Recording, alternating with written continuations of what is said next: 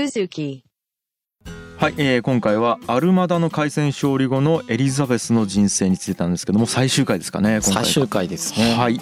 あのアルマダ勝利後のイギリスっていうのはイギリス史上最も輝かしい時代だというふうに言われています。はいはいでも実際はですねはいはいろんな課題がやっぱりずっとありました。ーまず経済問題だね。まず経済問題はずっとあったんですよやっぱね、うん。そう。そのやっぱりずっと戦争してるからなんだかんだ言って、ううん。ん。その経済的負担そして兵役をさせるということ自体もやっぱり負担になりますよね。うん。これがあっていやマイナスになっていった。うん。あとはね、えーエリザベスがね59歳ぐらいの時にねロンドンでね疫病が流行ってんだよね。ううんん。うん。でその時のねロンドンの死者数かな？15万8,000人。そんな死んだ？えー、15万人死んでるんですね。うん。まあペストもそこで死亡率が上がったというふうにはあ。記録で残ってますよね。うん。とかね。あと飢饉だよね。あと飢饉ですね。61歳ぐらいの時うん。エリザベスがうん。5年間ぐらいね天候不良ではい。農作物の収穫がうねん、すごいできなかったらしいちゃんと。5年間はうん。結構でかいでですね、穀物の価格がねめちゃくちゃ高騰していってで貧しい人たちが暴動を企てるぐらいのレベルで深刻な状態になっていたそう。あ、じゃあそう。うん。あと今までやってた毛織物の輸出うん。スペインとの関係がもうものすごく悪くなったのでもうそれもなかなかそこから利益が得られなくなっていった。なるほど、うんまあそれがそのヨーロッパ大陸以外で貿易相手国を見つけるモチベーションにもなってるんですよね。なるほど、うん。はいはい。まあそういう形でねまあアルマダに勝ったもののですね、うん。まあ、彼女の気が休まることはないわけですよ。なるほどずーっと苦難があるんだよね、ん。ずーっと困難の中にいるんですよね。こんな感じで。はいはい。でアルマダ海戦後も困難が受けていているんですね。うん。で一方でねあのどっかで話したけどこの時代ってイギリスにおいてそのルネッサンスとかヒューマニズムと言われるものがうん。花開いていく時期なんだよね。おう。ルネッサンスっていうのは、えー、と14世紀以降のイタリアでねうん。文化運動として起こったものだったんだけれども、うん。で15世紀ぐらいからその北の方の国にもね広がっていくんですけれども、うんうんえー、とイギリスっていうのはまあ100年戦争とかバラ戦争とかしてたんでちょっとルネッサンスの始まりが遅れてたんですよ。ルネッサンスって何ですか？うん、まあよく分かってない一言で言えないな。俺うん。うん、ルネッサンスするからいつか。ルネッサンス、ルネッサンスするときになるほど学んでもらった方がいいかも。なるほど、うん。はい、簡単に言うと多分ね間違って認識しちゃうと思いますね。なるほど。ですね。はい、はい。でまあこういうルネッサンスの帯同期でもあり、まあ、はいシェイクスピアとかが出てきたりするよね。そうそうそう。まあかあとはそのエリザベスってなんだろう。こうこの時代のイングランドのルネッサンスの特徴としては宮廷の文化とその民間の文化があの混ざり合ったんですよね。うん。エリザベス女王によって。ではそれまではそれそれぞれ別々であの、はやってたんですけれども、はい。例えばエリザベス女王って結構劇とか好きだったし、うんうん。そのね民間の大衆がやってる劇だからって見ないっていう人じゃないんですよね。うん。だから彼女は民間でやってる劇団を逆に宮廷に呼んできて上演したりとか逆に宮廷のお抱えのその劇団とかをその外でやってその、ね、普通の大衆とかに鑑賞してもらったりとか、うんなんかそういうことのその融合をやってたんですえよね。めっちゃいいじゃないですか。そうなんですそうなんです、はい。だから結構面白いのは民衆とその宮廷人がはい。お互いがお互いのコンテンツを鑑賞し合うような状況がのエリザベスの時代に生まれることによって結構他の大陸のヨーロッパの国々とはなんか違うこうコンテンツとかをどんどん生み出されていったっていうえー、なんか良さそう。文化活性化しそう。そうですそうですね。はい。それで文化活性化したんですよ実際えー実際は。いい。いい彼女自身がそもそも文化人なわけじゃないですか。あれほど勉強してたわけですか。ら。うんうん。うん。なんで、まあ、それもあってそういう君主にをいただいたイングランドイギリスっていうのはこの時代にすごく文化が進行するっていうことも同時に起こってます。素晴らしい、うん。はい、っはいていうのもある。そしてまたちょっと話コロコロ変えますけどはい。政治彼女がそのアルマダ海戦以降もうん。政治を当然してるわけなんだけれども、はい。おさらいをすると彼女の政治のスタイルというのは一人の人間に偏重しない。うん。でいろんな人の力を借りながらうまくアサインメントして生かしていくというスタイルをとっていますよね。はい。けれどもやっぱりその火種はあるわけです。うん。うん、で特に後半の彼女の後半政権ではですねうん。あの恩子の長身であるうんロバート・ダドリーとウィリアム・セシルねこれ紹介したよね。はいはいはい。これ2人派閥作ってんだよね。うん。二大派閥。はいはいはい、うん、でどっちの派閥にも主導権を握らせないということをあえてエリザベスはやってるわけですけれどもはい。有能な部下がうん、どんどん引退していくわけですよ。まあね年を年取って。はい。うん。あと先立たれるとかね。そううん。ロバート・ダドリーが病気で亡くなったりとかですね。うん。あのロバート・ダドリーはだから two eyes だよね、うん。うあの愛人だよねだから。うんはいはいはい。愛人というか恋人だった人ですよね。うんうんうんでこれですごいエリザベスが悲しんだりだとかですね、うんあとセシルとウォルシンガムも先立たれ今先立たれます。えっとスピリットか。そうです。はい。だからエリザベスを支えてきた、まあ、多くの有能な部下たちがうん。ちょうどこのエリザベスが還暦ぐらいになるまでにですねうん。どんどんどんどんなくなっていってしまうわけです。うん。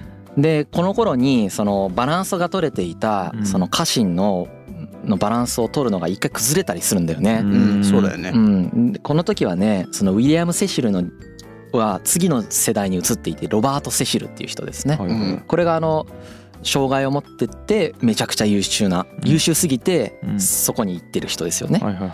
あともう一人ねすごく若くて人気者の人がいるんですよ。うん。これがねエセックス伯。うん。この人もロバートなんだよね。なロバート多すぎやな。ロバート・ダドリーロバート・セシルロバート？そうそうそう。いでろいろいるけどウィリアム・セシルの次男であるロバート・セシルとエセックス伯うん。が今度対立し始めるんだよね。うん。そうそうそう。でエリザベスはこのエセックス伯のこと気に入ってたみたいなんですよ。うん。若いしね。若くて。うん。でなんかイケメンだったんだよね多分この人。なるほど。で1587年だからまあかなり晩年エリザベスの、えー、と50代後半ぐらいうんから王室名領長っていうんですけど馬にうん。学生寮とかの寮。学生寮とかの寮に長と書いてはいはい。王室名領長っていうんですけどうん。まあそういうなんか結構いい役職をもらいつつですねうん。他の家臣たちとめちゃくちゃこの人が問題を起こすわけですよ。で超調子に乗ってるんですよ。は超調子に乗ってんだけど、いうん。まあエリザベスとしてはうん。まあ若い元気がいい子がなんかやってんなみたいな感じで、うん。まあ、飼いならしていくみたいな感じでやってるんですけどう、ん命令とかねもう無視し始めるんだよね。うん。でその度にエリザベスはそれちゃんと怒るんですけど。はい。でそのうちですねさっき言ったロバート・セシルとこのエセックス博が対立し始めますね。うん。まあ、ここら辺ちょっとさらっと流しますけど、はい。エセックス博が簡単に言うと調子に乗りすぎてうん。全然話聞かないんでは仕事が任せらんないんだよね。いはいはい。エリザベスとしても。はい。でついにはその議会の場なのかな、うん。でエセックス博がうんなんか言い争いとかしてきてはい。エリザベスに。平手打ちするんですよ。エリザベス一世が。あしたらなんかエセックス博が怒って帰ったりするんですよ。ああら。で病気とか言って出てこなくなったりして。あら。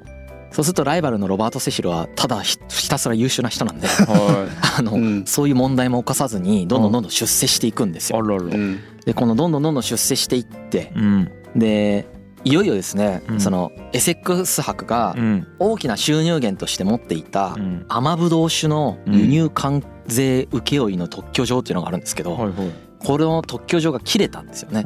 特許期限が、うん。うん。もうこの時あのエリザベス66歳ぐらいなんですけどはあこの特許期限が切れた時にうん。その特許の特権の更新がされなかったんだって。もうこいつに渡せないね。みたなるほど。うん。あの進化に対するまあ報酬の一つとしてはい。よくやってたのはまあ独占権を与えることなんですよね、うん。うん。この商品はあなたがあの先独占的に扱っていいよ。そこかなるほらまあ利益は全然取っていいよみたいな、うん。っていうのをでも与えてたんでその中のまあ一つはまあエセックス博もまあもらってたということですよね。うん。はい。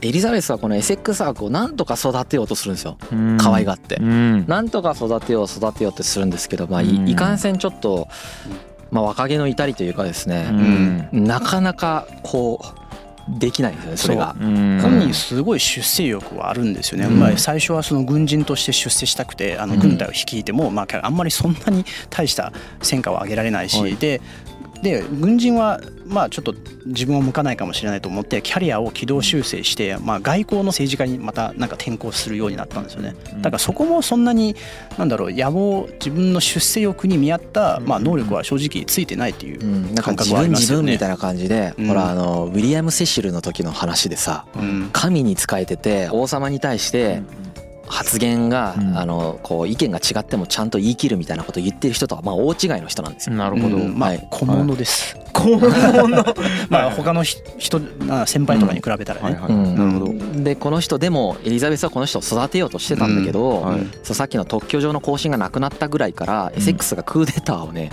うん。えーっと企て始めるんですよ。ここで乗せられるのもね、うん。うんそうだね本人がねクーデターって生きると思っちゃうんだよね。そうだよね。うん。でロンドン市民も自分を支持するだろうと思ってるわけですよ。すごい人気者だったんで彼。ははい。そう。そこで認知のあの歪みが起きてたと思います。人気しかなかったんですよ。実力なくて。で他の人みんな実力あるんですけどい、うん。これでねあのクーデターをね企てるんだけどもうすぐバレるんだよねこれがまた。なるほど、でうんこれがバレて出頭を命じられてでこの出頭を拒否してですねうん。決起しようとするんだよね。うん。決起しようとするんだけれども速攻で鎮圧されて処刑される。うん。34歳で弾頭代の強い時。あらら。ちょうどヤンヤンと同い年。うん。あら。弾頭代の強い時。あ弾頭だどんまい。なるほどね。エリザベスはね甘やかしすぎたということで後悔したらしいですうん。そっかもう少し厳しく言っとったなあー。行かな言わないとダメだったなみたいな感じで。なるほどね。本人も結構年も年だし、うん。あのやっぱりどうしても、まあ、年齢に勝てない部分もあるんですよね、うん。まあ、実際エリザベスも晩年になるともう公衆の面前とか進化の前ではもうあんまり姿を現さずにもう奥まった部屋で、えー一人とあの女官女官をはべらしてこうん。う過ごしてたっていう、なるほどなるほど、うん。はいでもうこのエセックスの反乱未遂うんの2年後ぐらいですね。もううん69歳ぐらいになってるみたいなんですけど、急に健康状態が悪化していくんですよ。うん。うん、で、えー、と薬や食事もちょっと食べれなくなってあら。うん。行ってもう医者が説得するんですよね。薬飲んでくれと。うん。それもねもうちょっと無理だと。ううん。ん多分本人もなんか死ぬって思ってたかもしれない。もうそうそうそう。覚悟を決めてもうもういいよとそうあっていうふうになんか言ってたっていう説もありますよね。あー死期を悟ってそう。そう死期を悟ってうね、んでほら結婚してないから子供いないしどうするかってなった時うに、ん。メアリー・スチュワートって言ったじゃん、うん。スコットランド女王の処刑した。処刑した。うん。あのメアリー・スチュワートの息子ジェイムズ6世に譲るんですよ。後継権を。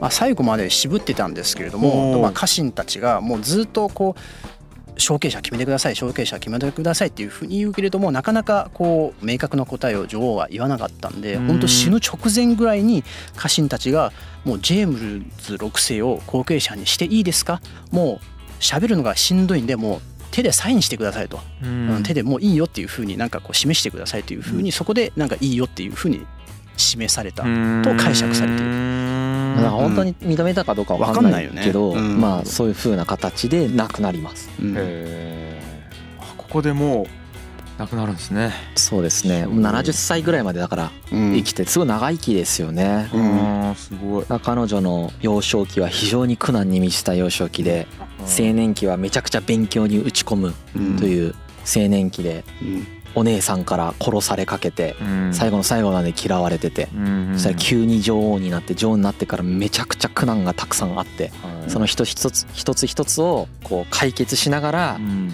えー、となるべく戦争にしないようにしてたんだけれども、うん。ついに戦争に突入するしかなくなったんだけどそれをなんとか乗り越えるわけだよね、うん。アルマダ海戦を。でなんとか乗り越えてその後また新しいまあ新しくはないんですけどずーっとあった問題をどんどんどんどんまたちょっとずつこう解決したりとかはいなんとか先に進めたりしながら、うんまあ、70歳まで頑張って死ぬっていう、まあ、何が楽しかったんだろうなって思います なるほどな女名女王という宿命に本当生き切った人だと思いますよ。生き切ったよねうんなるほ何も楽しいことないじゃんだってどうーん まあまあ恋愛はしたと思うよ。でもそれも女王として恋愛しない方が多分楽しかったんじゃないって思うぐらいそうね。本当大変だったろうなと思いますよ。うん。いやそんな一生でしたって感じですかうね、ん。はい。はあじゃあまあ一旦じゃあ本編は終わりましょうか、はい。じゃあエンディングに向かいましょう。はい。はい。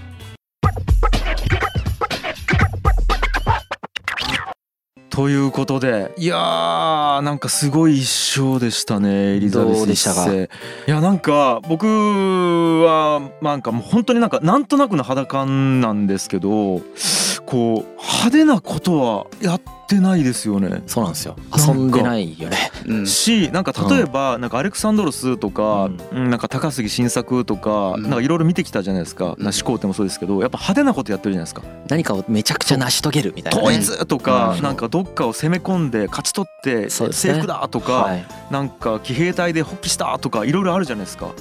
なんかこの人ってずーっと何とかしようとしてうん。地味にずっと何とかしてきた人だしなんかこうチームの作り方もすごくなんか平和的というかなんか争いを起こさせないようにするしうん。なんか文化のところでも民間とその貴族をなんか交流をさせたりとかなんかすごい優しいイメージがあるですねなんか。実際優しい方だっじゃないかなと思いますけどねそのうんね前のメアリー一世とかうん。ヘンリー八世とかと比べたらね。そうそう、ん。そんなにむやみにさその処刑とかしてないしね。そう。理知的な人っていうのがやっぱりすごく頭がいいもうはいはいはい。うん。ひたすら賢いと思う。このエリザベス一世は。うん。でちゃんと何か決断をするとしてもなんかその落としどころまで想像した人だと思う。これをすることによってどうなるか。じゃあその次にどうなるかっていうのを、まあ、だからなかなか決断を保留した部分が結構目立ったんじゃないかなと思います。ううんん。うん。うんえちなみに深井さんは勉強してみてどう感じたんですか？そうですね、まあはい。僕がエリザベス一世を勉強して思ったのはは非常にバランス感覚に優れた人だなっていう感じがします。い確かにそうですね。うんはい、うんうんうーんとまあさっきのね樋口さんのコメントにもちょっと近いんですけど、はぱりそのまず家臣のはい。生かし方が非常にうまい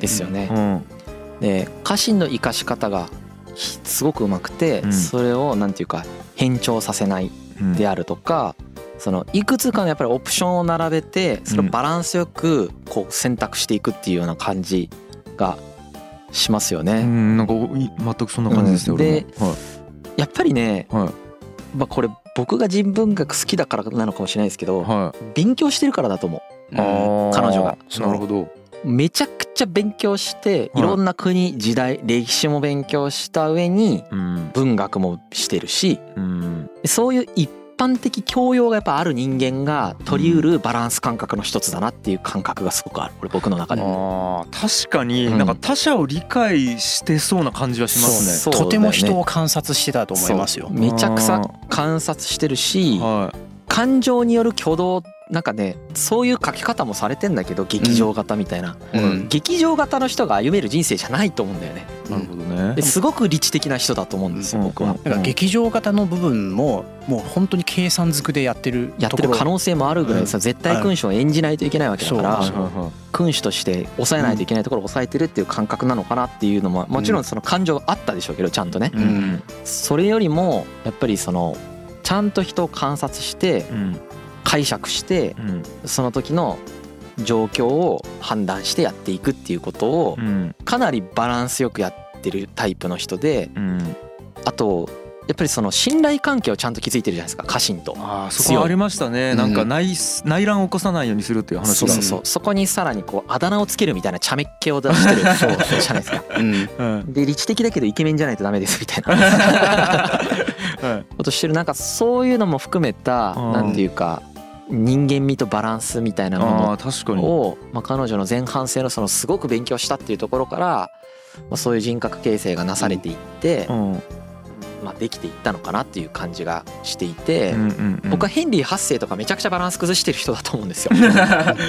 殺すじゃんすぐ。そうですね。嫌だとか言って。うん。うんうん。あれに比べてだいぶバランスあるでしょって思うしうん。あの そうそうメアリー一世もそうじゃん、うんすぐ殺せん、うんうんうん。それらを見てたからでしょうねだから、うんうんうん。そうなんか時代の中での王様っていうポジションがどういうポジションなのかって相当彼女は客観的に理解できたのかなと思います。うん。だってヘンリー8すごい世とかメアリーとかは王様だからすげえみたいなっていうのはもしかして根底にはあったかもしれない。なるほど。こうしたいみたいなのがやっぱ強い。そうそうそうそう。そう。自分自分がちょっとスタート地点自分の意思がスタート地点になってるけれども、うん。エリザベス一世は相当時代の空気とかも相当読んでたと思いますよ。なるほどね。だいぶそうだよね、観察系だよね。なるほどなるほどなんかこ今回紹介しなかったんですけど一回あのなんか大陸のまあ安住港っていうこうけまあ人とまあ縁談が持ち上がっててはい。でこの結婚する一歩直前まで行ったんですようね。ん。でも国民の世論がなんかそれに対して結構ネガティブでうん。それによって結婚を彼女諦めたんですよね。ね。これってもう前代未聞なんですよ。うん。うん。これ本当理知的だと思うよ。そう。そういう最後の最後で理性的判断してるからそう。ん全然激情系じゃないと思う。だからうん。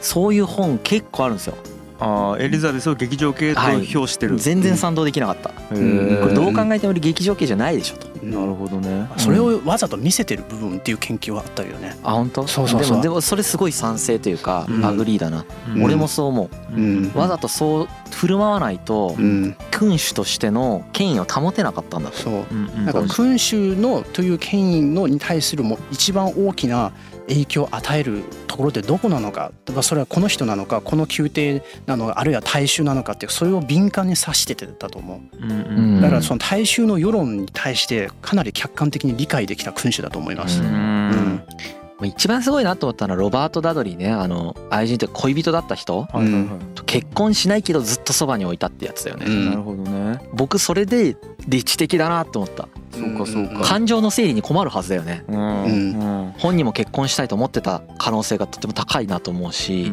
うん。ロバート・ダドリー結婚できそうだったのに奥さんがあれになって結婚しないという判断を自ら決めうん。無理やり結婚はせずにうん。だけどその気持ちがある状態でロバート・ダドリーのこと好きな状態でうん。そばには置くわけでしょ？はいはいはなかなか難しいですいよ。まあね。